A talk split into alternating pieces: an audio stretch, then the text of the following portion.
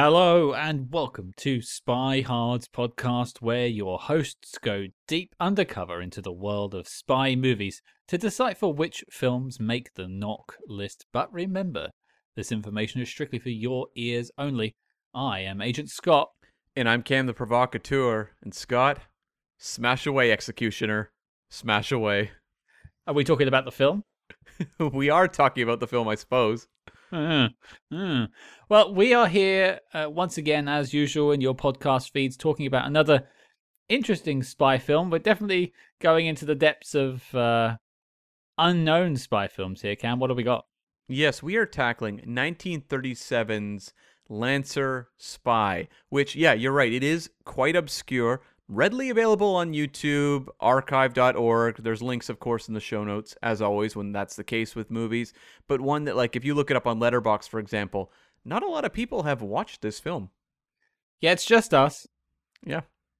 It's just us. And someone who wrote down, this film gave me the George Sanders crying whilst hugging a Saint Bernard content I never knew I needed. Well, I guess that's my review for the uh, week. Uh, yeah. I'll... See you later, Scott. You can handle this one on your own. Yeah, me and me and uh, Emmeline on uh, letterboxd dot com will bring you the rest of this review. Should have had her on as a special guest. Should have, should have.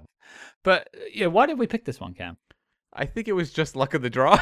I think it was a case of, you know, when we go through our master list, we've got all the stuff you guys know. So, you know, your Bonds, your Mission Impossibles, Bournes, all that kind of stuff. Uh, Tinker, Tailor, Soldier, Spy, kind of all the big spy stuff. But we like to tackle obscure stuff. So we have a list of all this stuff from the thirties and forties and fifties that haven't necessarily had long legacies or have, in some cases, disappeared due to poor distribution. But sometimes there's real gems in the rough. You know, we talked about Five Fingers fairly recently that we loved. And that is not a movie that there's any major push to get in front of people. There's no Criterion editions, uh, no Kino editions. Like, there are genuinely great spy films out there hiding, and our goal is to try to find them sometimes. Sometimes, yeah. It, it, I think it's important for not only the longevity of the show, but also just enhancing and uh, informing our discussion and debate about spy films to watch where a lot of these things came from. I mean, it's this is not our earliest film. That was actually quite recently with The General in terms of when it was released. But, you know, this is still from the nineteen thirties, relatively early in, you know, film's legacy as a whole. I mean, it's, we're almost, you know, what, eighty years removed from this film now? Yeah, and I mean, what can you really say about the spy genre if you just decide that your end point for the entire genre is the sixties movement of, like, Bond forward?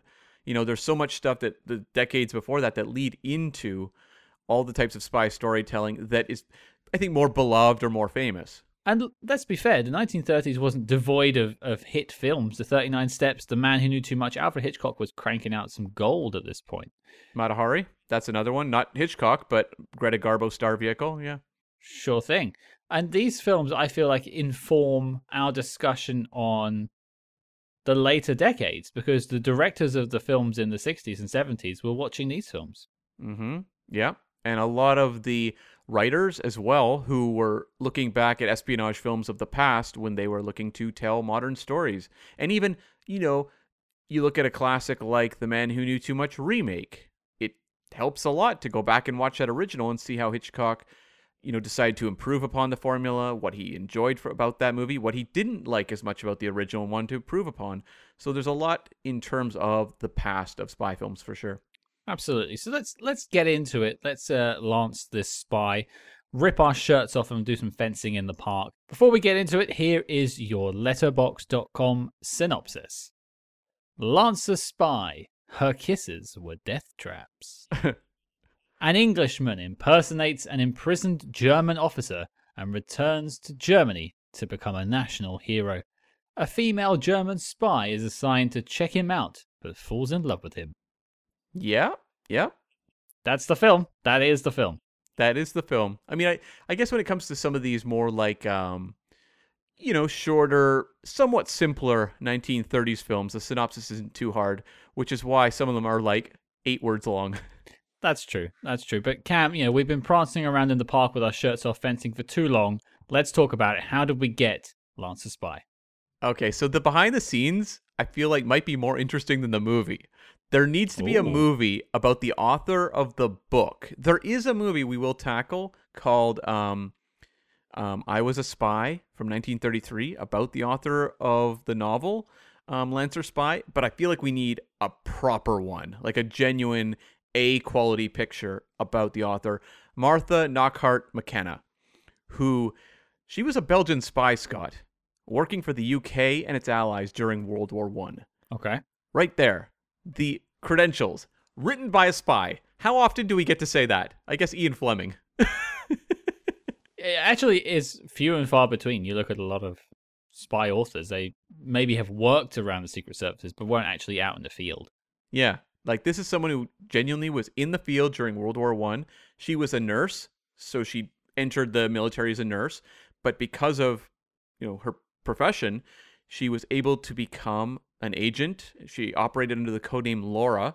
And because she was a nurse, she could get close to German military personnel and then pass on information to the Allies. And she mostly at the time worked with two female Belgian spies.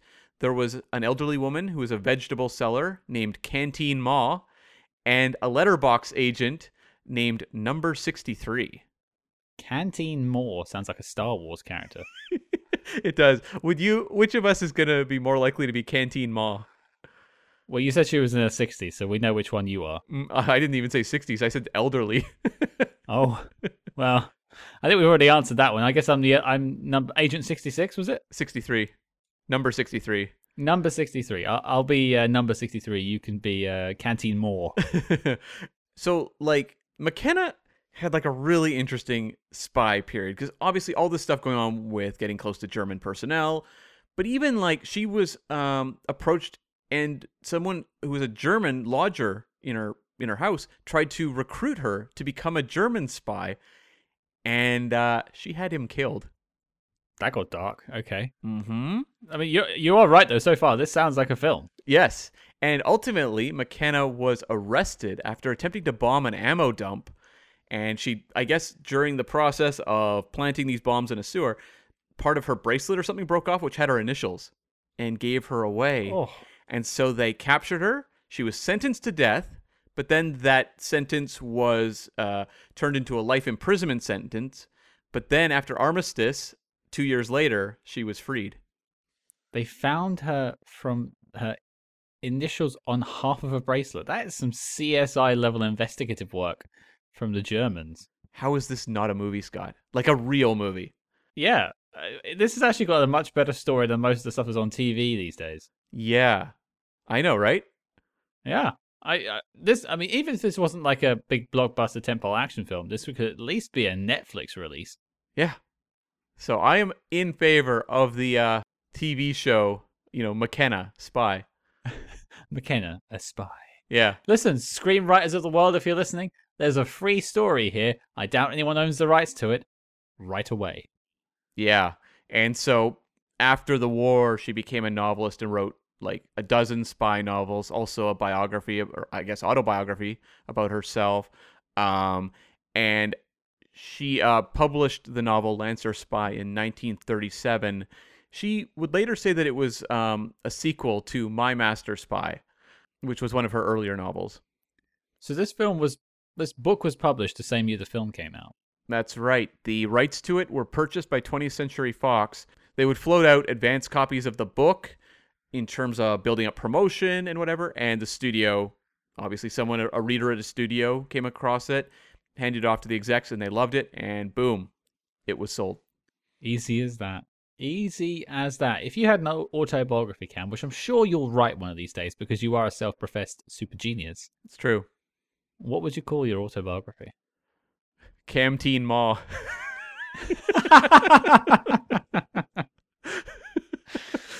Perfect. Perfect. And the working title of this film was Life of a Lancer Spy, eventually shortened to Lancer Spy. I don't know that I would call it Life of, because I don't really know that we got that much of a depiction of the life of a Lancer Spy in this movie. And to be fair, for a film that's got the word lance in the title, there were no lancers. Also true. Also true. And so this movie, was directed by Gregory Ratoff, who was a Russian-born writer, director, producer, actor. He was a quadruple threat. He, he was also a World War One vet. He'd worked in Moscow theater, become an actor uh, in the early twenties in Russian films, and then moved to the U S. And, I mean, this guy, he's really interesting because he started off as an actor in the nineteen thirties, very early on, and put out five movies in nineteen thirty-two, including, like, there was Symphony of Six Million, which starred Irene Dunne, who was a big star at the time. And he was also in What Price Hollywood. He was about fourth billed in that film. What Price Hollywood title probably means nothing to you. What Price Hollywood has been remade several times as A Star Is Born. Huh. Mm-hmm. I feel I actually really enjoy the sort of Chris Christopherson one anyway. Yeah. That was originally called What Price Hollywood. Yes, and then they did a remake very short number of years later called A Star Is Born, and they would kind of change them up where, like, the first official A Star Is Born was about an actress, um and then they would kind of change it to the point where you get to the Lady Gaga one and she's like a musician, you know, kind of a pop star. Okay. I, and, and it is kind of about, like, what happens to you when you get famous and things like that, so the, the What Price Hollywood title makes sense. I get it. Yeah. So around the mid-thirties, uh, Ratoff decided to move into directing. And um, if you look it up on IMDb, his first movie is listed as Sins of Man, which was a nineteen thirty-six film about an Austrian church bell ringer played by Don Ameche, who tries to impart his love of music onto his two sons. That movie, I believe, was shot after Lancer Spy, but maybe released first, because anywhere you look it up, Lancer Spy is regarded as his directorial debut. So, okay. Yeah, that seems to be the case of just release order. Um, but he had, in terms of his directorial career, he didn't really have anything that you would say was like a big classic film to his name, but he just worked with like a lot of stars. He did a movie with Douglas Fairbanks Junior called The Corsican Brothers, Betty Grable, a movie called Footlight Serenade, and Myrna Loy, um, a movie called If This Be Sin. So someone who just worked with a lot of the big stars at the time, just not with their maybe classic vehicles. Um, here comes here comes Cam Smith dumping on the career of Gregory Ratoff. Well, you know what? Um, little later, I'll talk about some of his acting credits, and some of them are pretty darn impressive. But he was also a writer and did uncredited rewrites and helped adapt Lancer Spy to the screen, which you wouldn't know. He was also originally cast um, as one of the supporting players in this movie, as a um, head man behind German lines. And that ultimately was recast just because I think he was busy with directing and really couldn't focus on acting. Is that meant to be the, the sort of police chief? I'm going to guess so, because they were very vague. I believe I read this on the American Film Institute website. It might have been Turner Classic Movies, one or the other, but they didn't specify the character name. I mean, the only person that really is sort of the head is, there's, well, there's two people. There's the, like, the count or the lord or whatever it is, and then there's, like, the head of the secret police. Yeah, I'm going to guess the kind of that blustery head of secret police. Yeah, I think so. Uh, we'll talk about that guy in a bit. But yeah, I think that's probably who he was going to play. Right.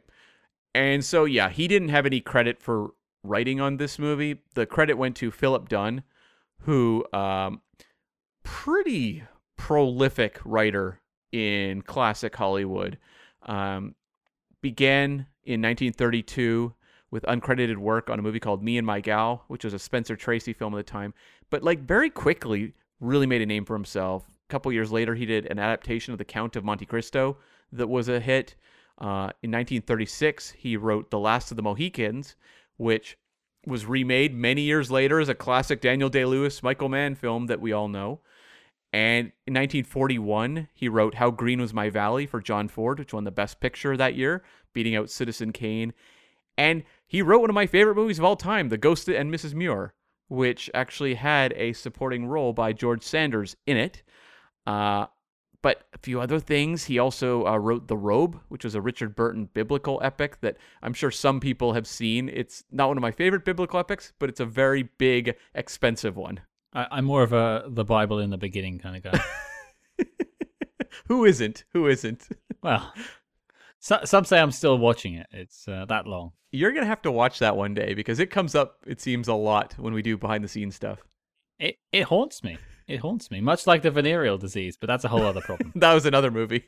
Mom and Dad, I think that was called. And uh, so Philip Dunne would ultimately move into directing in the mid fifties, and kind of similar to Ratoff, where it's like a string of movies. I think he did ten, but nothing that's like a big hit, but just some notable star vehicles. Like he directed a um, Richard Burton movie called Prince of Players, a Ray Milland film, kind of a um, Cold War courtroom drama um, called uh, Three Brave Men, and then a Gary Cooper film called ten North Frederick. Again, these are not like big prestige titles, but again, like Ratoff, working with a lot of big stars at the time. So they're both, you know, Ratoff and, and Dunne, steady hands. Definitely, yeah. Yeah. Yeah. The, the, the, the, the sort of easy go-to studio, like, oh, he could do it. Yeah, exactly. Oh, sure. Yeah. Especially if this novel is, um, this, the rights to it are snapped up very quickly to movie release. They wanted this thing out quick. Sure. Sure. And and we're still talking about it now. Mm-hmm. Mm-hmm. We are indeed. We may be the only one. I, I think I can confirm we are the only one. the, the film has the film has four reviews on IMDb. Only four, huh? Critic reviews. There's six users too, so I guess ten. Ten people have seen this film. We can confirm that much. I think there's twelve reviews on Letterboxd, yeah. So currently twenty-two people we can confirm, unless there's a crossover between the the ten and the twelve. twenty-two people plus us, there are at least twenty-four people that can say they've seen Lancer Spy. But we have cornered the market on Lancer Spy podcasting. Oh, for sure. All, all, all handful of people listening will uh, be big. They'll be lancing their nearest spy anytime soon. And so this was the first lead role for George Sanders, who, beloved actor, just unbelievable. And I think we've all seen George Sanders in something. I think to people of a certain age, they will know him as the voice of Shere Khan in the Disney Jungle Book, which was the first introduction I ever had. But, you know, he's in Hitchcock's Rebecca, The Ghost and Missus Muir, um, All About Eve. He is just one of the great actors of his time. And um, he'd been playing kind of smaller roles. This was his first starring uh, role. And um, I found notes online that there was original talk that Michael Whelan, who was kind of an obscure, uh, somewhat B actor, was rumored for the role. I couldn't find this on like kind of your A F I kind of really, you know, credential sources. But um, I looked up Michael Whelan. His best credit was probably in a Shirley Temple movie called The Poor Little Rich Girl, where he was like fifth or sixth billed. But his name is sometimes attached to this movie. But George Sanders clearly was the, I think, the right choice, and uh, became a huge star shortly after. I, I have some things to say about George Sanders, but I will save that. Oh, interesting. Okay. Um, as for the female lead, French actress Germaine Aussey was initially hired to play this role and was replaced by um, Dolores Del Rio once production began. Couldn't find any reason why, but if you look at uh, Germaine Aussey's IMDb page, I think all of her credits are in French films, so there may have been some issues with language there. That's fair enough. It's interesting that uh, you know, you mentioned George first, but Dolores is actually credited as the first actor on the film. But would Germaine Aussey have been uh, credited first? That's the question. Well, I think that depends on your mileage with George Sanders. Oh, Scott, you're making me nervous. Well. um. Another actor. This movie actually had a lot of re, uh, weird recasting situations where um, usually when we talk about movies, there's usually like one, maybe two. This one had a few. The central concept of this film is about recasting, so it mm. makes sense. Yeah. Colin Clive was cast as Colonel Fenwick. Uh, Colin Clive, best known as Doctor Frankenstein in the Universal horror films Frankenstein, Bride of Frankenstein, like some of the all-time great horror films. Uh, had severe alcoholism and left this movie due to illness and died in nineteen thirty-seven of pneumonia caused by alcoholism. So, yeah, he was replaced by Lionel Atwell, who's just like one of those kind of classical supporting characters who's in probably almost every movie you've ever seen from this time period. Mm. Just one of those guys that sort of rolls from set to set, collecting a paycheck. Yeah. Yeah. I, hey. It's, it's it's how I'd like to navigate Hollywood. Yeah, always reliable, always delivers. Yeah. Yeah, I want to be like, you know, one of those background actors one day where they're just kind of in everything. Mm-hmm. Like Tony Todd, great actor. He's in everything. Yeah. But has he ever had really like the role? Candyman. You say that, but like I've never seen Candyman. I'd say Candyman's probably his most iconic role. Sure. But like when you say Tony Todd, do people instantly go to Candyman? I think so. I think so. But I will say this, like, um, especially in the early nineties when you're making Candyman, horror is a little disreputable as a fran- or as a genre. So it's not until later years where Candyman is recognized as a more important film. So I don't think it gave him necessarily the career bump he might have gotten now if he were to make a movie like that. Um, well, I'm sure a remake of Candyman is on its way. Already came out two years ago, Scott. Where have you been? I, I haven't had enough candy, clearly. And there was also three Candyman sequels. And a baby? Not a baby yet. Oh. Ba- Child of Candyman has yet to come out. Oh. uh, another weird casting story. The role um, that is uh, uh, the character of Fritz Mueller in the film, which is played by Fritz Feld. Originally, the studio cast an actor named Leonid Kinski, who I'm not particularly familiar with. But part of the uh, criteria for him getting the job... it's, it's just the way you're like, well, I'm not particularly familiar with... Who is? Cam, who is familiar with Leonid, whatever his name is? Well, the story is what's entertaining, not necessarily the uh, the, uh, the, the grand personality of uh, Leonid uh, Kinski. Leonid Hard starts next week, folks. Tune in. He was cast with the criteria that he had to have a short haircut for the role. And so he went and got the haircut, and then they didn't give him the job. So they had to pay him five hundred dollars uh, for having done this to leave the movie, basically. It's no wonder you gravitated towards that story, because you've been asked to leave many places. Now in Hollywood, there is actually, in most contracts, the Leonid stipulation to uh, guarantee employment. And that is his legacy. That's why we all think of Leonid today. I like that the stipulation is named for his first name, not his last. It's about as memorable as his career. Yeah, yeah. Ooh, that was low. I'm sorry, Leonid. We love you. We do. Um, I'm sure we'll talk all about Leonid star vehicles in upcoming episodes of Spy Hearts. I just hear everyone clicking unsubscribe. I could not find any any financial information for this movie whatsoever. Not even Cam. I, l- l- listen, this is like one of the longest behind the scenes you've ever done, and you've picked up a Lancer Spy. Could you not just like mediate what you do when it comes to the research? I mean, God.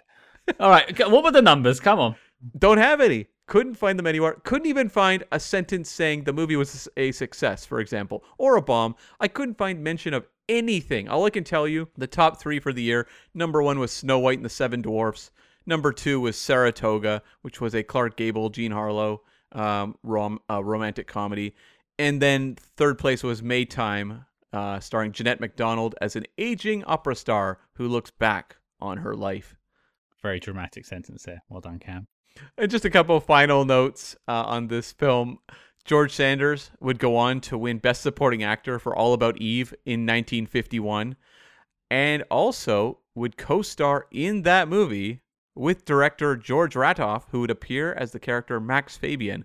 That is an all-time classic movie from the director of Five Fingers. I recommend you check out All About Eve if you haven't seen it. Can you imagine on the set of that film? At one point they were like, God, do you remember Lancer Spy? What a, what a good set that was. Do you think it came up? It had to, right? It had to. Is that their only connection? It never worked again.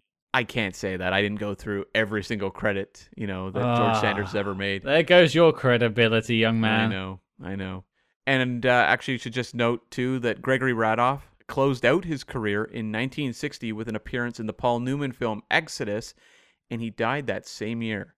So that is a movie that is, um, it's a bit of a journey to get through. Uh, it's quite a journey, but that does mark the final Um, big on-screen appearance of Gregory Ratoff, the director of Lancer Spy.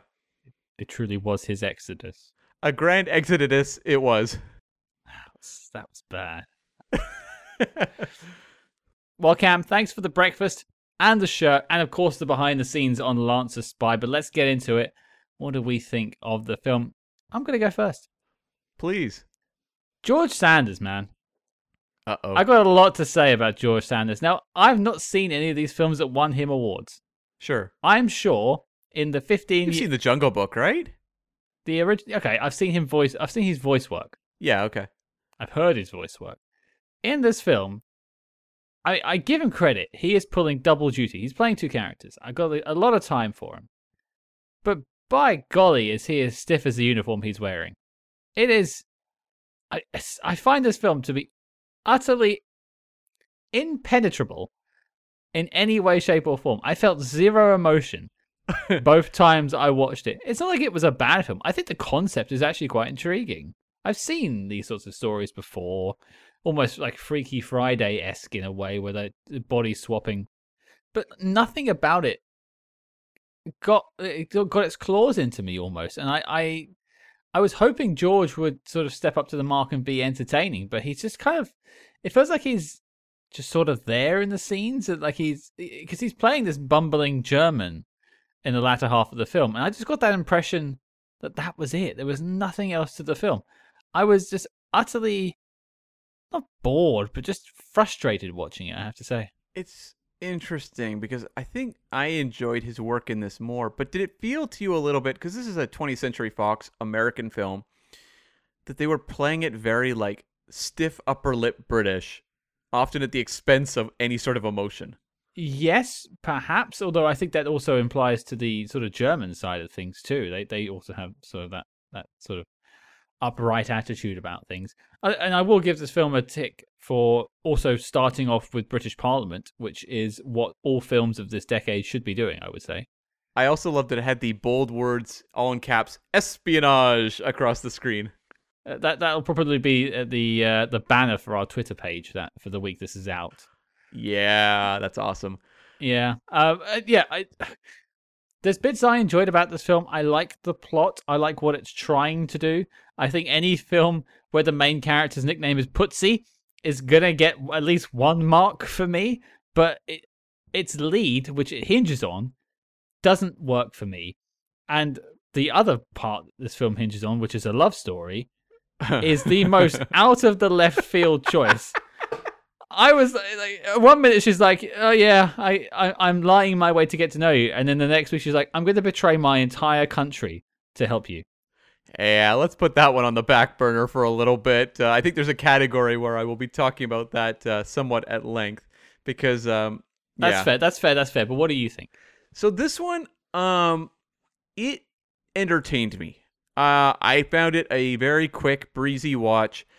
It is a movie that feels like kind of a B-movie programmer, you know, because in those days you'd get double features and you may have something like an A picture, which could be, I don't know if the years quite line up, but say like a Bringing Up Baby, which I think was the next year, but like there's your A picture. And then maybe you have Lancer Spy as your B movie lead-in.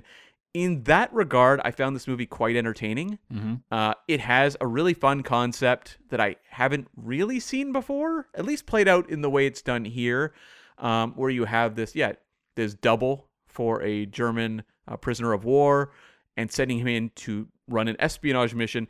I liked kind of how it portrayed all like the infighting of the Germans. It felt in many ways like it was also commenting on the rise of Germany's powers leading into World War Two, which is going to be a couple years later. It felt like there was a little bit of commentary going on there. Sure. That was probably richer for an audience back then than maybe it is now. Like maybe it's a little bit lost on me, but I think an audience then would have really appreciated it. Um, It has several sequences or bits that I was like, oh, that's kind of clever, or that's fun to see, and the sort of thing we would see develop more. Like, there's some action in this that's, you know, of its time, but I appreciated that it was trying to do kind of like a fast-paced, suspenseful sequence.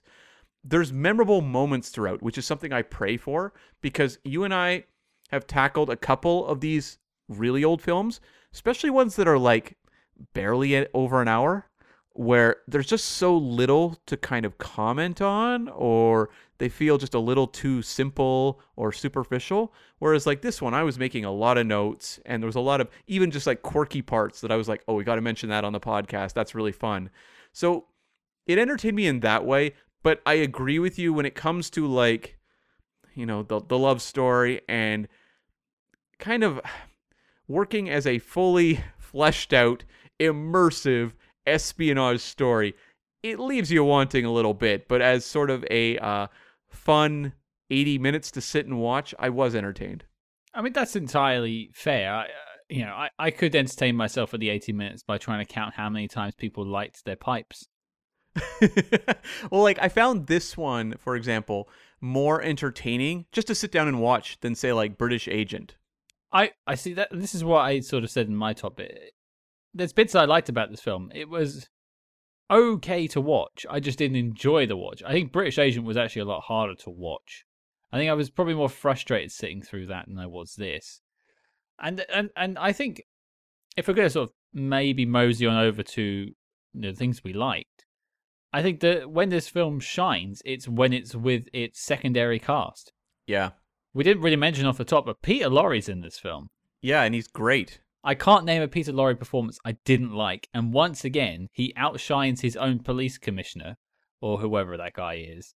Uh, you know, he is, and there's a reason why Peter Lorre is featured on the poster for this film, and his boss isn't. Yeah, because in this he plays a member of uh, Imperial Intelligence, sure, who are basically the threat looming over George Sanders in the movie. Like, will they discover who he is? And I like how the movie really does tackle the whole bureaucracy of, mm-hmm, like them wanting to find him out, but how they're kind of butting heads with, like, you know, the prince who gets in the way and is kind of a bumbler. Um, and just like, there's all these various elements all butting up against each other that kind of help explain the success of the George Sanders character. It doesn't feel like a movie where this kind of, like, you know how there's like so many of these movies we've seen where it's someone who's not really a spy is sent in as a spy and kind of just succeeds because they're kind of smart, mm, and circumstances work out okay. In this case, I could kind of buy that all these, you know, various German uh, people that could expose him are all butting heads and distracted with their own little battles and infighting, that he could succeed in what he's doing. It actually made sense to me. It does make sense, but I also think it, it hinders the film a little bit, because from a sort of storytelling perspective, your lead is not driving the story. Your lead is kind of a passenger to everyone else's choice. And for me, it it's harder to sort of root for someone when they're literally just sat back eating a bowl of goulash. Well, like, his mission is to go and find out what, like, the German High Command's plans are. Um, mm-hmm. Basically, yeah, for World War One. But, like, what really is specifically his mission when he gets there? I got the impression it was just to see what you can find. It was like a putting the feelers out, which is, yeah. Um, let's let's be fair. This film treats soldiers with a disposability that's um, frankly true and horrifying in its own little way. It's not really often mentioned, but they are just just. It's like meat into the grinder at some points in this film. And it's really unfortunate that it doesn't actually deal with any of those heavy subjects. It, it brushes the past. I mean, there's some deaths that happen later on in the film that are basically just off camera mentioned. Uh, that's quite unfortunate. But yeah, I just got the feeling he was sent there as just like, see what you can find and get back to us. Good luck. See you later. Yeah, because he's doubling this, you know, uh, German officer that they have captured. So he would have a certain access through his social circles, and a lot of the movie is George Sanders' character going to social events, mingling with all these various high-powered German figures. Um, but you don't get a lot of, like, mission-based stuff. It is somewhat, um, sometimes a little coincidental how things work out in his favor. It doesn't feel like there's a game plan. It's more just like, we're going to drop you here and see what happens. Which I think probably leads into why I had problems with the character of George Sanders, which I'll get to in the dislikes. But if I'm going to point out things I did like, it yeah, it's the side characters. It, it's stuff like Peter Lorre's Major Siegfried Gruning. I mean, he's not given too much to do, but whenever he's talking, it's classic Peter Lorre just doing weird things with his dialogue to be memorable, and, and having strange speech patterns, which always stand out. Also want to shout out to, you know, Fritz Feld, who we mentioned earlier, who plays Fritz Müller, which is uh, George Sanders' sort of assistant. Mm. Basically, he plays like an assistant. And a small character part, but his moments always pop as he's just a bit strange. Yeah. I liked that. Yeah, so characters like that really pop. Also, the Maurice Moscovich's General von Meinhardt. Again, just kind of this old like old bloke who's just sort of happy with his place in the world. I mean, he does have the world's most inconvenient heart attack. That is amazing. Where they go to um to the love interest. Is it her house? It's her Daria house. Daria Sunnels? Yeah, yeah. Yeah, Daria Sunnels, the character's name, Dolores Del Rio's character. And she's going to make goulash for um George Sanders and this elderly gentleman. And like the elderly guy who loves his goulash mm. eats it, drops dead of a heart attack, and the muted response to his death is amazing.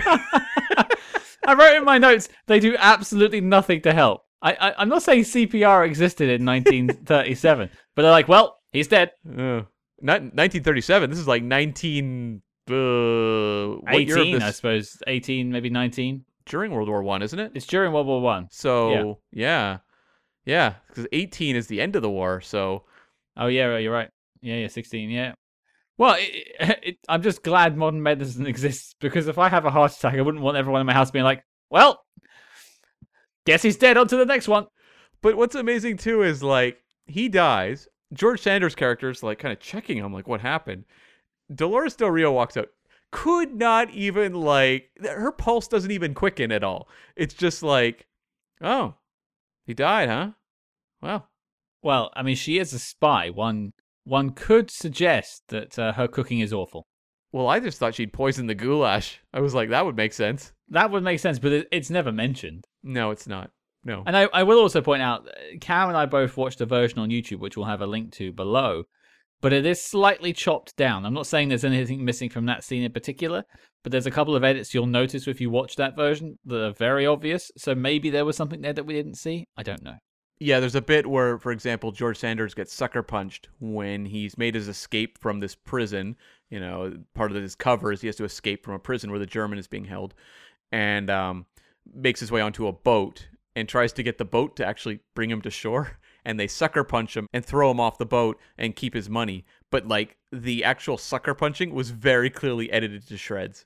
Yeah, yeah, there's there's a few moments like that. I'm not sure why, but hey, we'll take what version we can get. But Cam, any other likes you wanted to mention?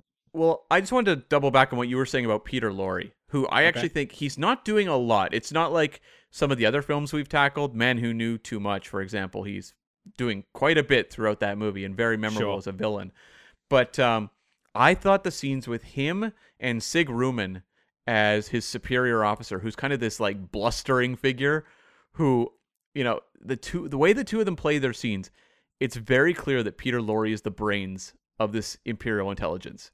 And Sig Ruman's character, um, Lieutenant Colonel Gottfried Holland, he is the figurehead, it seems like, and the person who thinks he's in charge. But every time they cut back to Peter Lorre, he'll say things like, just leave it to me, just leave it to me.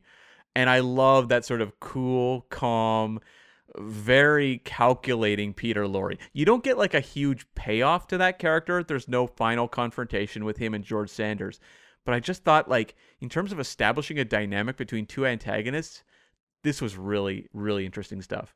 I will say in Sig Ruman's uh, Lieutenant Colonel Gottfried Holland's defense, he is the one who suspects George Sanders' uh, Baron von Rollback as being a spy, because how on earth would he escape from this prison in, I think it was Bristol or somewhere like that in the U K? I don't think we have any prisons and castles here. I don't think we did in nineteen sixteen either, but you never know. Oh, Medwick Prison in Norfolk? Norfolk. Norfolk, yeah. Thank you. Uh, does that not exist? I mean, I haven't visited it, Cam, I'm sorry. Because I was going to ask if you'd done like a tour of Lancer Spy locations since you'd watched it. You turn up at the prison tour and they're like, well, you know, we filmed quite a few films here. I'm like, excuse me, where's the Lancer Spy scenes? Has Croydon Airport changed much? I, I, I don't think Croydon Airport's much used anymore. It's definitely not an international airport that's used in London. It may still be an airstrip that's used, much like one near my house, but uh, yeah, it's it's not it's not one people use for commercial traffic. You guys are just stripping away the history of Lancer Spy over there. At least you pronounced Croydon correctly. I appreciate that. You're welcome. But uh, and speaking of the Gottfried Holland character, like you were just saying, some defense for him. Something else that's interesting is he actually does almost get one over on um, on the Sanders character, where he does come up with a plan to basically sacrifice one of his own agents in who's embedded with the British. Mm-hmm. And Sanders almost falls for it. It's a last-minute save that we'll get to in the dislikes um, that ultimately doesn't let, you know, this German uh, intelligence officer succeed, but he is successful in his own way. It's just very showy. Like, he'll play drunk and be this kind of, like, rambunctious character, whereas, like, Peter Lorre is just, like, this ice-cold assassin type. And I think, honestly, like, I would watch a whole movie just about these two's, like, working relationship.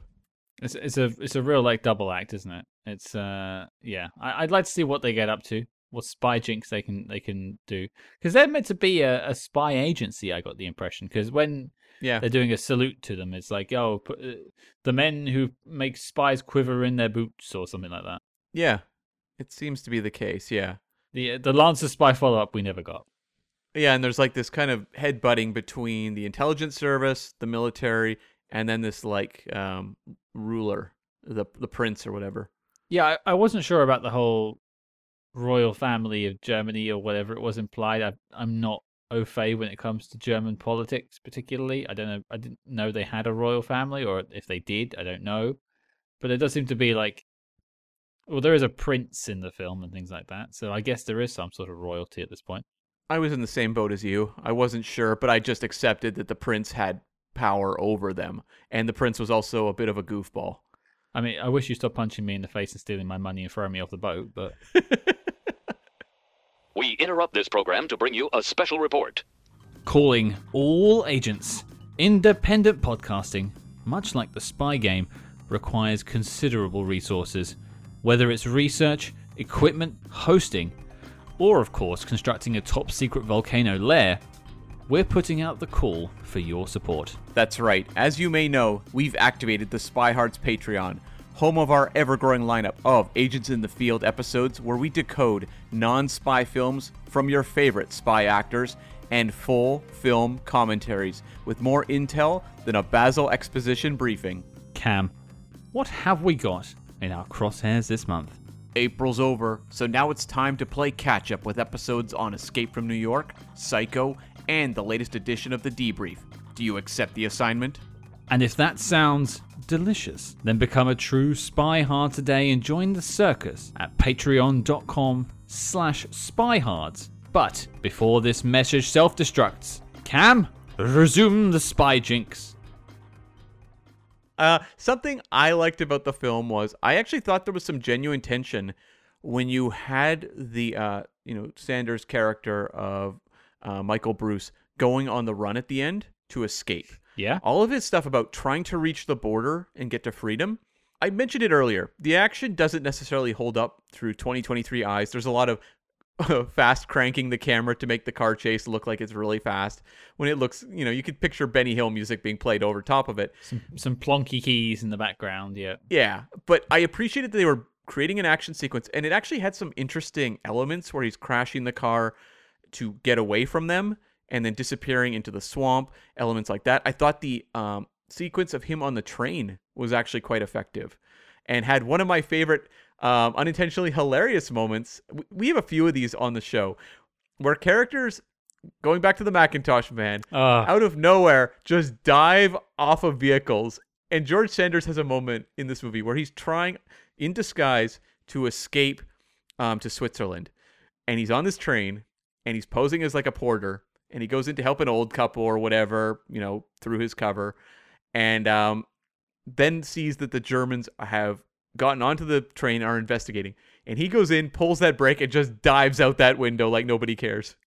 Yeah, he is. He doesn't even stop to like maybe open the window. He is just going straight through it. I mean, I, I do love using that Macintosh Man GIF online sometimes, but this may be the uh, updated version. We've got a couple recently because we had um. Uh, James Mason, like being like, there he goes, there he goes. And then they look out the window and they see him like running through the courtyard, sprinting away. And then there was also one in like Murderer's Row or The Silencers, something like that, where they jumped out the hovercraft window. That's right. Yes. But I thought this one was truly amazing. It's, it's a, it's a hell of a stunt. Yeah. And just all the tension of that entire escape sequence, the way it leads up to him being found by those, like, you know, the priests at the monastery. and having that realization that he's in Switzerland, I actually thought was a pretty effective emotional moment for George Sanders. I thought that really worked. That that did actually work for me too. That was a nice moment with the Saint Bernards finding him and stuff as well.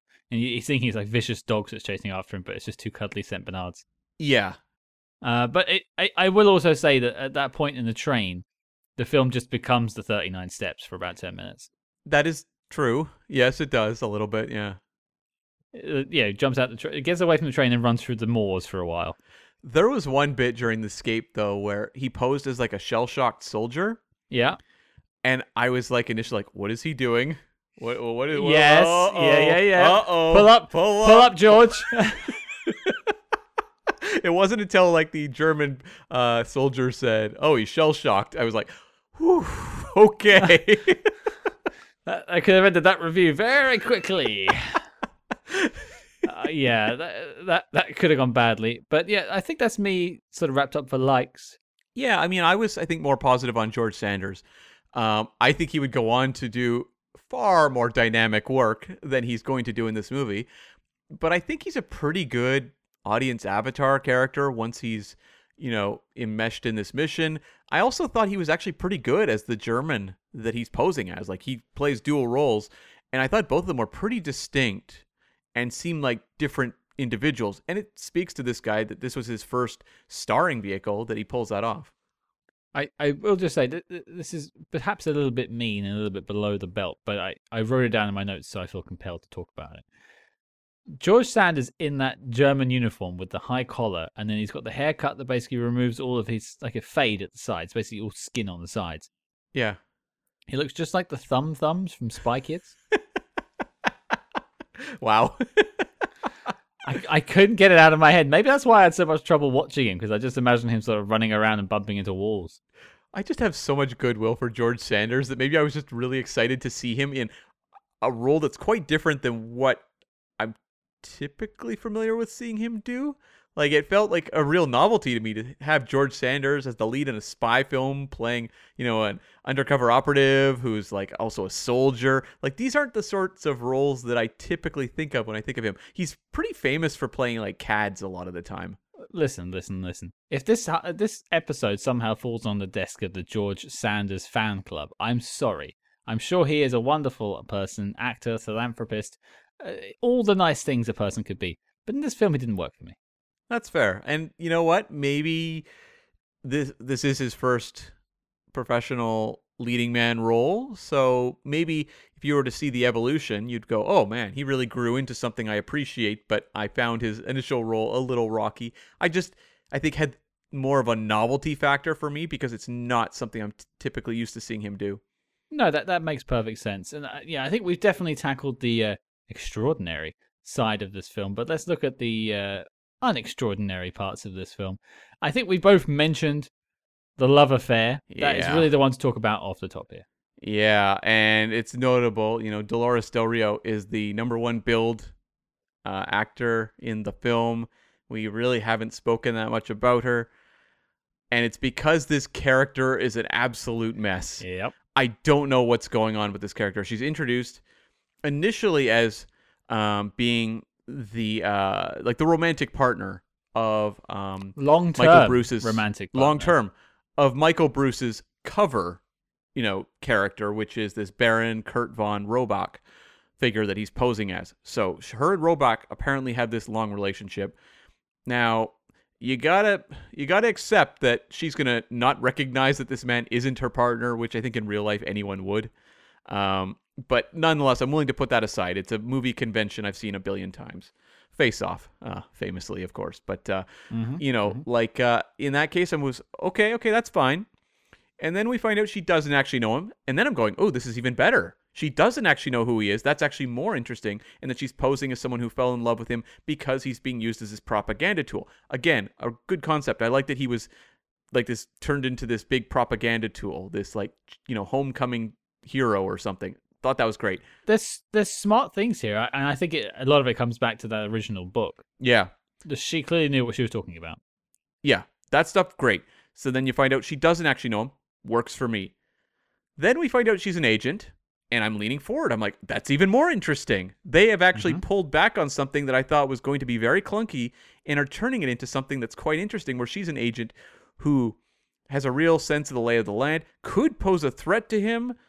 Then there is a pivot out of nowhere with no buildup whatsoever, where she basically, as you said, sells out her country, clues him in about this plot that the Imperial intelligence is going to use to expose him, and sacrifices not only her standing as an agent, also ultimately her life for him with nothing. There's no foundation for a romance. We've talked about awkward romances, or at least haphazard romances, in some older films where you kind of got got to accept that people fall in love very quickly. Mm-hmm. This wasn't quick. This was like skipping over the work. It was just asking us as an audience to just accept they were in love without laying any foundation whatsoever. And I think about a film we've spoken about recently, The Emperor's Candlesticks. Mm. That has a love affair that comes quite late in the game at the cost of what could have been their lives. There are stakes involved. But it does a much better job at sticking the landing of, of the stakes involved of them betraying their countries for each other. Dolores Del Rio's character I, turns on a dime. I and, and it it's not like it's it's not even like it's it's not earned. It just doesn't make any sense. You could you could have the exact same outcome without having them in love. Yeah. She could just understand that her position is fraught and she should give away intel to try and help the Allied position by getting this information back to England because she can't get the information back, or like keeping this spy in the game, George Sanders, is makes more sense for her cover than, than blowing his cover because they might ask questions about her, and then she gives him the intel. Making them in love makes absolutely zero sense for the film. You sit there going, what is this? And then they say, like, well, because this film is so short, about ten minutes later, oh yeah, she was killed off screen. Yeah. What is the point? And also, I will also have, I take major umbrage with the outfit she chooses to cook goulash in. I I like, I don't dress very well. You are watching me on camera now, Cam. I'm sorry. Listeners at home only have to hear my annoying voice. I wear a lot of lounge pants. I don't go out much. That's fine. This lady is cooking goulash in... She's not dressed to the nines. She's dressed to the tens. Or the elevens in Spinal Tap uh, vernacular. Yes, of course. I, I I mean, that's a little nitpick, but I don't know. I found it completely bizarre. And so I just felt then they clearly didn't care what the character was doing. It was more just about having Dolores Del Rio in the film. Yes. I mean, star of the era. They clearly... recognize her glamour potential because they make her look like a million bucks in every scene. There's like big dance numbers and stuff like that where they're really showing her off. And it's like, I don't, my issues aren't even with her performance. She's fine. No, I think she no, yeah. definitely brings movie star, you know, wattage to this thing, because George Sanders, unproven as a lead, makes sense to have someone who is much more of that, you know, bright shining star at the center of it. So she's great in that regard, but like in terms of the writing of this character, it does not hold up at all. At all. I can I can look past, say, like the um very fast romance of British Agent or or a movie like that, because I go, yeah, yeah, you know, in those days, it's like if you're going to make a, a movie with a male and a female character, they're going to ha- fall in love at some point. But at least that one, give me some violins and a moment, like a tender moment that shows that the characters are falling in love on a dime. And I'll go, got it. I'm with it. Okay. Oh, you're proposing already? Makes sense to me. Sure, go for it. Life is very short in the thirties, man. You got to get on it. That's right. This movie, though, doesn't give you that. It doesn't give you that moment where they really look at each other, you know, some music swells, and you get a sense of, like, the evolution of their relationship. It is just like, snap your fingers, it just happened. You think of a film of the year or something like Notorious in the next decade, that's a frosty relationship that falls into a love affair, and it's earned. It's paved its path from point A to point B. This doesn't even jump. It teleports from A to B. Uh, it, it sticks a lance through uh, credibility of the film. It It's a really, really rough choice, and I just don't understand it. And I have to think that, I mean, obviously this is a made-up story by the by the author, and then probably changed by the writer slash writers of the film. I, I would almost suggest that the original story of the book had more time for the relationship, if that does indeed feature in the book. Yeah. And probably gives it more time to breathe and, and feel more earned by the time she does give up her entire livelihood for this guy she's known all of two days. And this movie has bookends on it, where you have like uh, Michael Bruce's superior officer sitting on a plane explaining to this female passenger about who this man is on the plane. You don't see him at that point. Um, and they use that as sort of a teaser and then flash back two years ago and then tell the events of the film. You go back to the end and we get this, you know, officer pointing to this woman and saying, there he is. And it's Michael Bruce going to lay flowers on, you know, um, on uh, Dolores Darius Sonnell's grave, like he does every year. And I'm like, that's your story. Your story is about the guilt he feels, the connection they had together, why this... Because we learn about Michael Bruce. He's married. He has a child. He has a life. It's not like this is a single guy being sent in on a mission. You have to understand how he feels such a powerful connection to this female spy in the field and feels compelled, like he has to go back and leave those flowers every year. And the movie did not give me that. That ending was so unearned. And this will pivot me slightly into my big dislike that I want to mention. But I'll, I'll also tag it onto what you were just saying, because George Sanders' character is, is in the British military. It's war. He, of course, is in the military. But he is, you know, his death is faked so he can go undercover. They tell his wife and child at home, who briefly feature in the film, that he's dead. They, they, they fake his death. I, I don't know if he can actually go back to his real life after this. So there is, and, and there's a genuine sense of heartbreak from him at one point when he realizes the life that he has known is over. And the wife also plays a part later on when the Germans are investigating him in England. But like, and so, and this sort of leads me into my problem. This film has two contrasting tones that don't seem to mesh. And this, this line has been walked before much better. But at times this film wants to be like a yuck yuck comedy. You've got, you know, the two guys with their shirts off fencing in a field. What was with, that? I don't. I, and and like the prince is like, oh, don't let them stop. We're just having fun. And there's a little bit of coding there with that character, I think. Yes. Yeah. Not particularly covert there. Um, but and all these kinds of like farcical scenes that, that, that he's getting himself into. The the Fritz Feld Mueller character that plays his like assistant is bemused at one point because his boots are shiny all of a sudden and he's getting reamed out for that. Bizarre moments. Jumping out the window. Crazy moment. But then it, it like pivots to this sense of tragedy that the film wants to have at the same time. All within the space of less than eighty minutes. It's a bit of an ask. A bit of an ask. Yeah. And yeah, it just feels like it, you know, you could flesh this out to be a little more uh, coherent in terms of its emotional journey, but at the same time, it's totally like a eighty minute programmer or something like that. Like, I get why it exists in the form it does, and I try not to hold that against the movie, but I just think the movie's asking a lot of the audience at a certain point, and it just doesn't quite deliver just enough to, to really warrant that. You can't ask me to care and then tell me jokes. Sure. Like, I, I feel like, I just feel like they don't blend, or maybe they, I take it back. There's been films that have blended serious and comedy many times. And, and a lot of like T V shows I watched, Scrubs is always a prime example of one week it's, it's jokes off every scene. And then the next, you know, episode, it's, you know, cracking at your heartstrings. It can be done.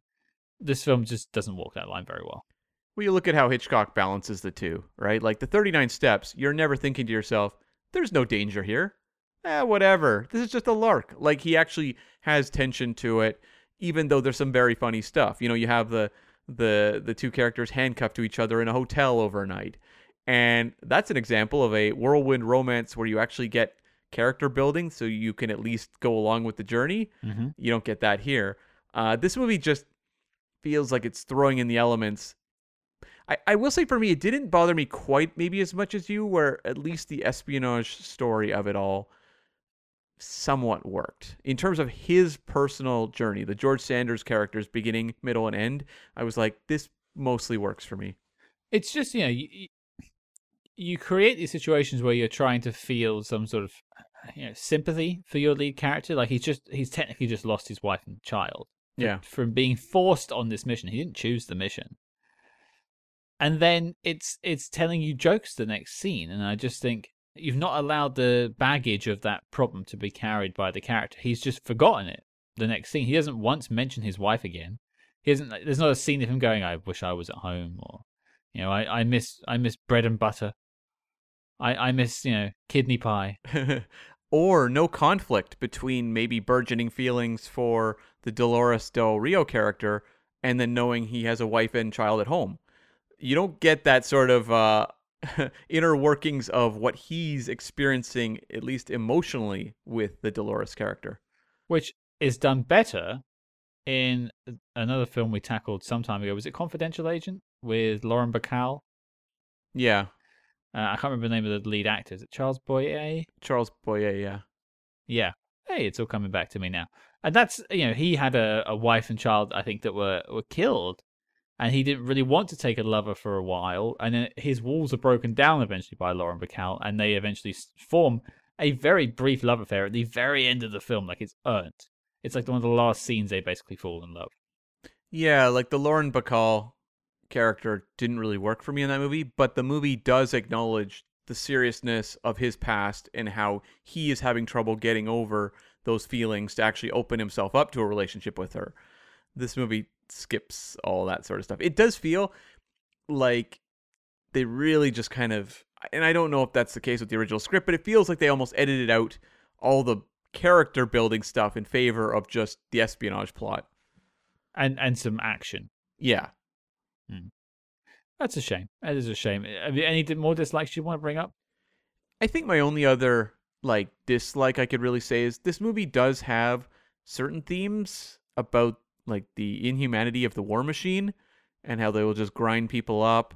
Um, you don't really get a lot of payoff to it. I think the movie could have dug a little deeper, but again, going back to what I just said, it's like an eighty minute movie that's pretty much refined down to a spy plot. So not a lot of time for that kind of depth. Yeah. And I want to tackle the knock list question in a minute, but let's look at any final notes that we have. I, I have a couple of sort of question notes if you're happy to go through that. Mm-hmm. The first one is, I mean, the, the, the major conceit of this film is that George Sanders' characters have a, a likeness to each other. And there is basically a double of him living in Germany that he assumes the position of. Now, do you think there's a double of Cam Smith out there? And if so, where is he and what is he doing?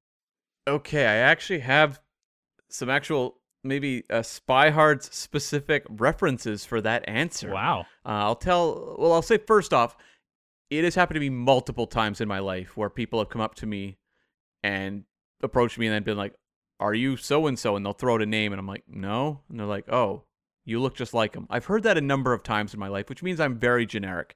But that... Uh, I could have told you that, brother. I could have told you that.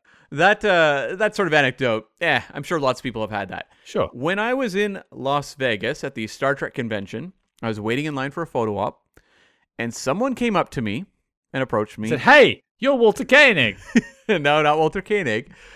Uh, as I said, Spy Hard specific. Oh. They came up to me and said, "Excuse me," and they looked nervous. And I said, "Yeah, what is it?" And they said, Are you are you Rami Malek?" And I was like, "No." And he goes, "For Mister Robot?" And this is around the Mister Robot era. This isn't, uh, you know, the No Time to Die era. This is before that. And I just was like, no, no, sorry, it's I'm not him. And he said, "Are you his twin brother? Because I know he has a twin brother. That's pretty well known." And I said, "No, sorry, no relation whatsoever." And the guy looked a little bummed out to walk away from me. I mean, wh- where do you go with the conversation after that? Yeah, I know, I know. I, I don't really see it, although that said, my sister has made fun of me for a number of years now for looking like him. She'll often, if he shows up at like an a- awards ceremony or something like that, you know, the Oscars, Emmys, anything like that, she'll screen cap him on the red carpet and send it to me and be like, "What are you doing on the red carpet right now?"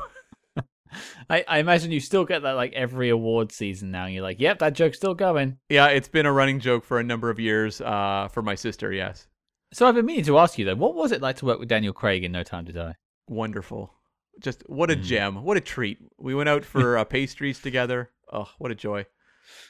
Uh, at least that solves our issue of getting interviews together for No Time to Die. It's just me on the view screen. View screen? View screen. That's a Star Trek on the Zoom, I should say. Red alert. Yeah, red alert. There it is. Um, okay, well, that that's you, actually. That's a very good answer. And I, I, I stare at your face at least about three or four hours every week, and I can say firmly, you don't look anything like Rami Malek. You don't see it either, huh? No. Yeah, some people do and some people don't. don't I'm know. very good with faces. I actually am very good with faces, and I don't see it. I've also gotten Fred Savage in the past when I was younger, but not so much now. I don't know who that is. He was on the T V show The Wonder Years. Um, maybe that didn't carry over there. No, no. Well, I mean, I, I have an actual answer to my own question, but if we're talking like celebrity lookalikes, when I had longer hair, and people would let me know if they want, want me to post a photo, people used to say I look like David Spade. Okay, I can.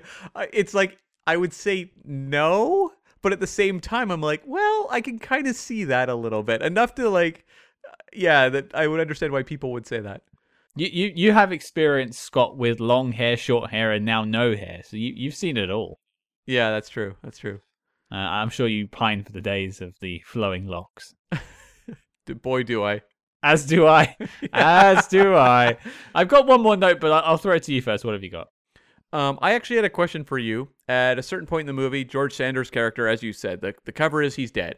And they put on the front page of the newspaper a photo of him that says, lost at sea. If you, in your agent training, had your death faked, what does the newspaper headline say? Oh. I want something really fun, fancy, like eaten by alligators. Oh, that's good. Yeah.